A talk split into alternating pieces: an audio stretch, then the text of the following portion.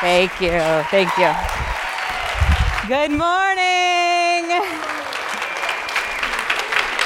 Good morning, fam. How are you? All right, there is a standing offer, remember, always on the table or the platform as it may be, that if you amen me really well, amen. what's coming? There's a Hagin story to be had, and he's not here. Okay.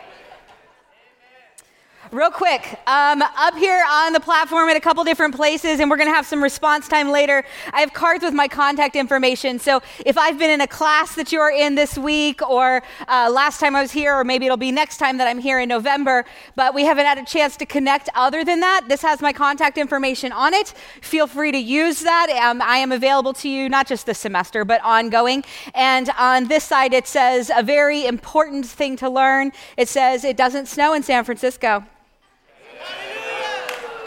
So, in another month or two, when you're like freezing, we don't get to freezing on the peninsula.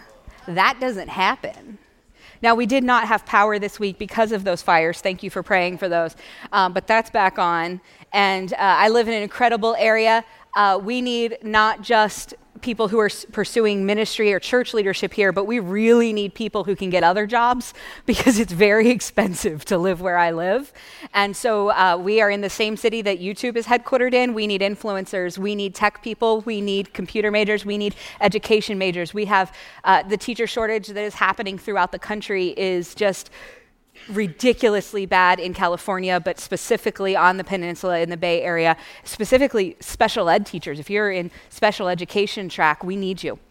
We really need you. And I um, happen to know a really great church that you could come be part of the family uh, while you live out your calling in the, those different ways. So follow up with me, talk. All right.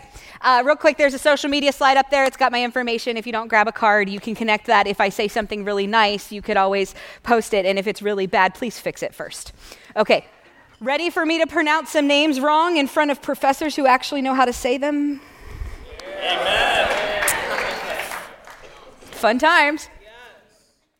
Joshua chapter 3, starting with verse 1. Early the next morning, Joshua, that's an easy one and all the Israelites left the acacia grove and arrived at the banks of the Jordan River, where they camped before crossing. Three days later, the Israelite officers went through the camp, giving these instructions to the people. When you see the Levitical priests carrying the Ark of the Covenant of the Lord your God, move out from your positions and follow them. Since you've never traveled this way before, underline that if you have an actual paper Bible, and they will guide you. Stay about a half mile behind them, keeping a clear distance between you and the ark. Make sure you don't come any closer. Then Joshua told the people, Purify yourselves, for tomorrow the Lord will do great wonders among you. In the morning, Joshua said to the priests, Lift up the ark of the covenant and lead the people across the river. And so they started out and went ahead of the people. The Lord told Joshua, Today I will begin to make you a great leader in the eyes of all the Israelites. They will know that I am with you just as I was with Moses. Give this command to the priests who carry the Ark of the Covenant. When you reach the banks of the Jordan River, take a few steps into the river and stop there. Verse 9 So Joshua told the Israelites, Come and listen to what the Lord your God says. Today you will know that the living God is among you. He will surely drive out the, here's the really bad part. Canaanites, Hittites, Heveites, Periz, somebody, the G's, the A's, and the J's above you. Greek and Hebrew were a really long time ago, you guys. Look, the Ark of the Covenant, which belongs to the Lord of the whole earth, will lead you across the Jordan River. Now choose 12 men from the tribes of Israel, one from each tribe. The priests will carry the ark of the Lord and the Lord of all the earth. As soon as their feet touch the water, the flow of water will be cut upstream, and the river will stand up like a wall. So the people left their camp to cross the Jordan, and the priests who were carrying the ark of the covenant went ahead of them. It was the harvest season, and the Jordan was overflowing its banks. But as soon as the feet of the priests who were carrying the ark touched the water at the river's edge, the water above that point began backing up a great distance away at a town called Adam, which is near Zarethan. Then the, and the water below that point flowed on to the Dead Sea until the riverbed was dry. Then all the people crossed over near the town of Jericho. Meanwhile, the priests who were carrying the ark of the Lord's covenant stood on dry ground in the middle of the riverbed as the people passed by. They waited there until the whole nation of Israel had crossed the Jordan on dry ground. So, when serving as an executive pastor and in different roles in ministry in my life, I was still trying to figure out what I was going to actually do when I really became a grown up. Because during my 20s, after college, I knew I wanted to be in vocational ministry. Uh, started out working with kids and really realized pretty quickly that I like my kids, but not necessarily other people's kids. And so I really wanted to work with adults. And so I worked with teens, I worked with young adults different, phrases, uh, different phases of my life, and then ended up as an executive pastor working with adult discipleship, small groups, ministry development, church planting, and all of these things. But I was also serving in a number two role under an amazing leader. You might know him. And during that time, it was me figuring out who I am taking all of my experiences, taking that call of God on my life when I was a teenager and when He had asked me to follow Him into vocational ministry and to minister the word. And I knew I wanted to preach and I knew I'm a natural leader, but it was all of these things that coming together and add to the fact of, okay, this is the movement and I am in, and yes, we have been ordaining women since before women were allowed to vote in this country, but maybe our praxis hasn't always lined up with our policies on, you know, women in ministry, and so that was kind of a difficult journey. And then realizing serving in a number two role that I am not designed to be a number two. There are people that that is an amazing gifting and grace upon their life, and it wasn't on mine. You can ask Pastor Scott. And so realizing that I was wanting to step into another role, and that it was probably time for me to seek a senior leadership role, there was a problem. I had absolutely no idea what that would look like because I had simply never met any female lead pastors. I'd met some female missionaries. I'd met some amazing women of God who were communicators and preached the word, but I didn't know any lead pastors that were women. So I went to my pastor and talked with President Hagin and said, you know, this is what I'm feeling. He's like, yeah, absolutely. And we talked about it. He's like, uh, I just have no idea what that's going to look like because he hadn't seen it either. I remember him saying to me, Kathy, I have no idea how you be a wife and a mom of five kids. By the way, one of my kids is with me today. It's a different one than last time. Ari, say hi. Stand up and wave. He's wearing his North Central shirt. Ari is my youngest. He's nine years old, almost 10. And Pastor Scott said, I, I don't know how you'll be a wife and a mom of five kids and plant a church. I have no idea what that would look like. So you're just going to have to go write the book on it. But I didn't want to write the book on it, I wanted to read the book on it. I'm a nerd and I like that study process. So I wanted to engage with others and hear some best practices and learn some things. And I had done that about ministry, but how was I going to do that looking like me? Because everybody thought it was going to be so different. So was it actually going to be so different? I don't know. And I remember wrestling and having these conversations over and over with God. And people would say it's about recognizing a call on your life. It's about knowing what God has asked you to do in any sort of platform, in any sort of environment or marketplace. And I still could not recognize that because, by definition, to recognize something, you need to have seen it before. So I didn't know how to see that in me. Until one day, the conversation with God said, just look in the mirror. If you need to see it, hey, front row, just look in the mirror. That's how you can see it. Kathy, that's how you can see what it's going to look like. That's how you can figure out what it's going to be because I'm calling you to do it. There's this narrative story of my life and, and my pursuit of the call on my life. It was about finding the truth from God.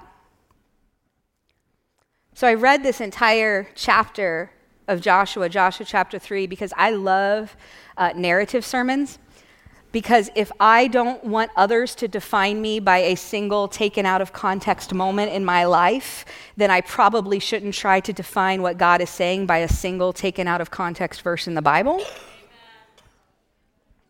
I can't cherry pick a verse if I want God to speak into the entire narrative of my life. So I want to look at the whole narrative of what was going on in the passage. And I get to verse 4 and it says, since you have never traveled this way before. Hold on. We just read this entire chapter. Body of water. Need to get to the other side. Gonna step in. Waters are gonna split you're going to walk through on dry ground. I'm sorry, but can't I turn back a few pages and see where that happened before? To the same people group? But why is this generation looking at it and saying, this is something you've never done before? See, there is a significant difference between what you have seen and what God has done. I had never seen anyone doing what I'm doing, but that doesn't mean God hasn't done it. That doesn't mean God hasn't done it, isn't doing it now, or can't do it in the future. A generation ago, two generations ago, for some of the Israelites, when things were happening, there was no Insta last time to record it and put it in a highlight so it stays there. There was no VCR to play the old tapes on. Do any of you in this room know what a reel to reel is? See, our problem is that secondhand stories from someone else don't build a confidence in our own ability to go and do that thing.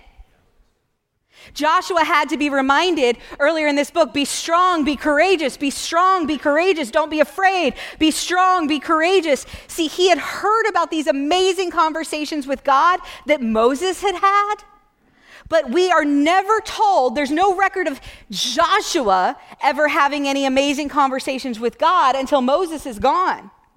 Moses didn't have someone to conveniently hand a baton to him. You could argue that he had to go and pick it up off the ground.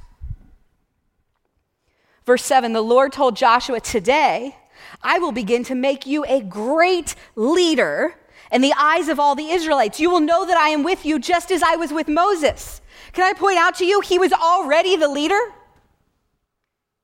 But God said, Yeah, you might have the responsibility, but now you're going to have the experience. You didn't know what you were getting into, but now we're going to make you a great leader and they're going to know it.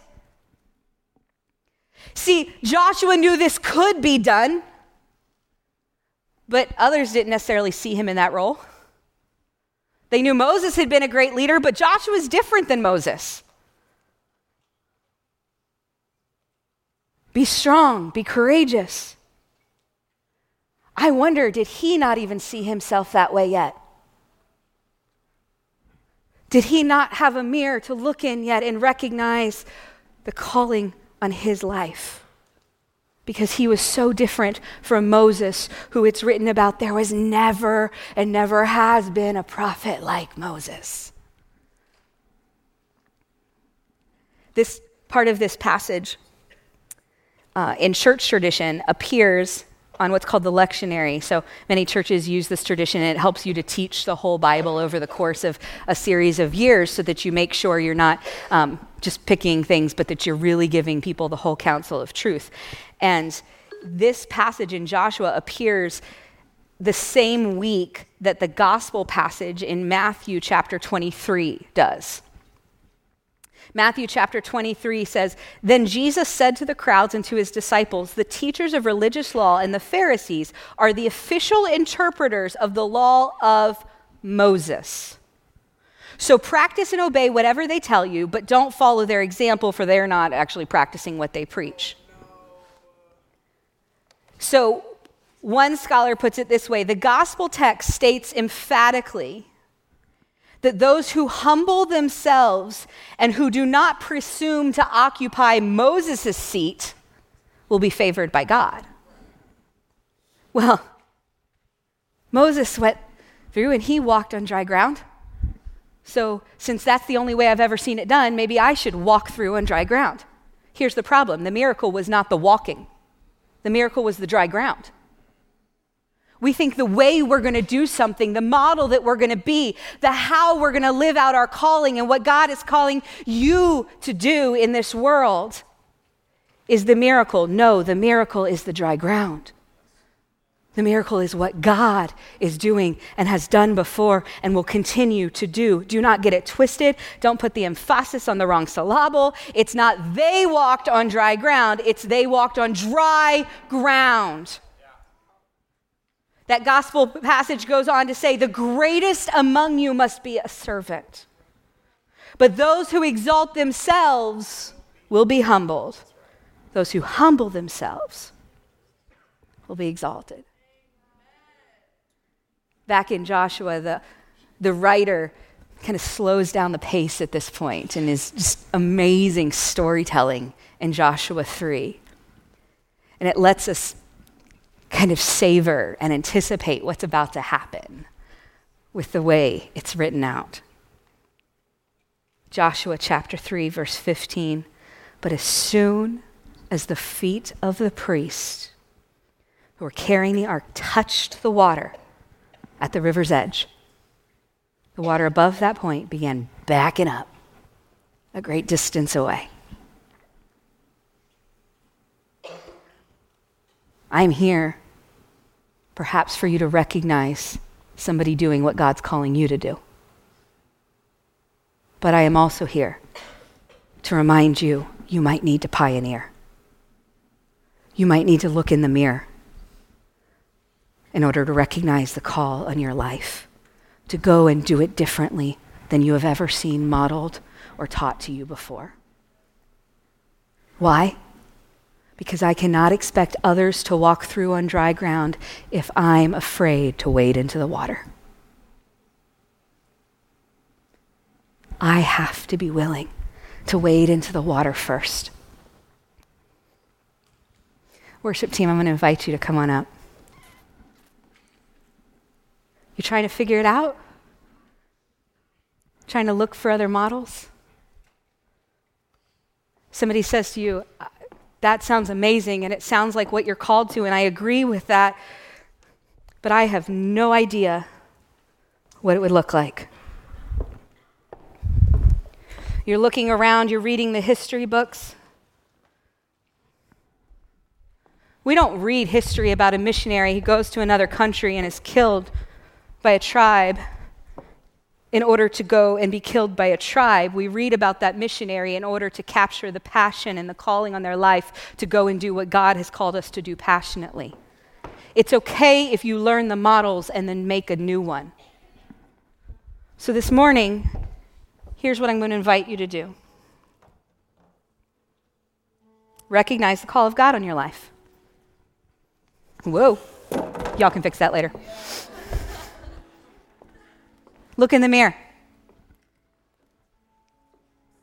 Recognize the call of God in your life. So here's what we're going to do. As we go back into a time of worship, we have plenty of time.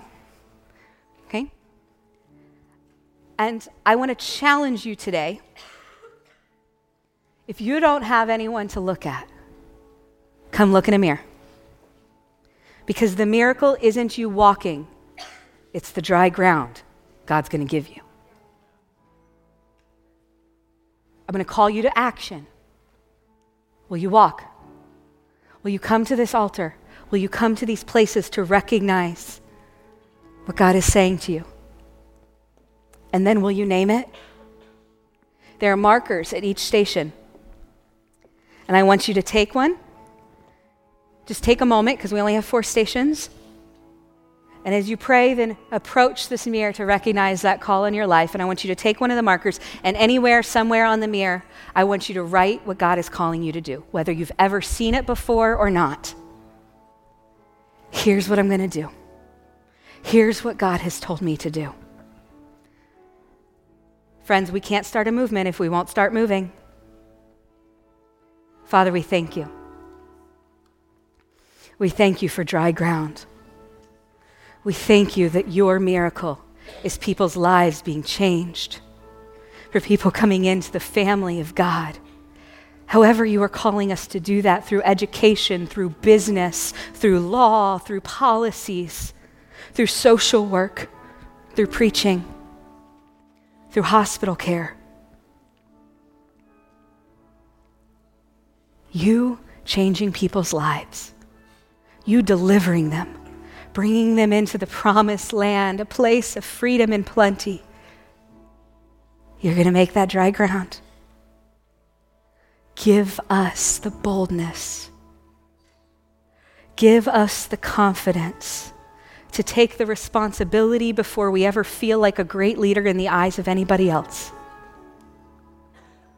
To recognize the call of God on our lives. Students, will you please stand and worship with me this morning?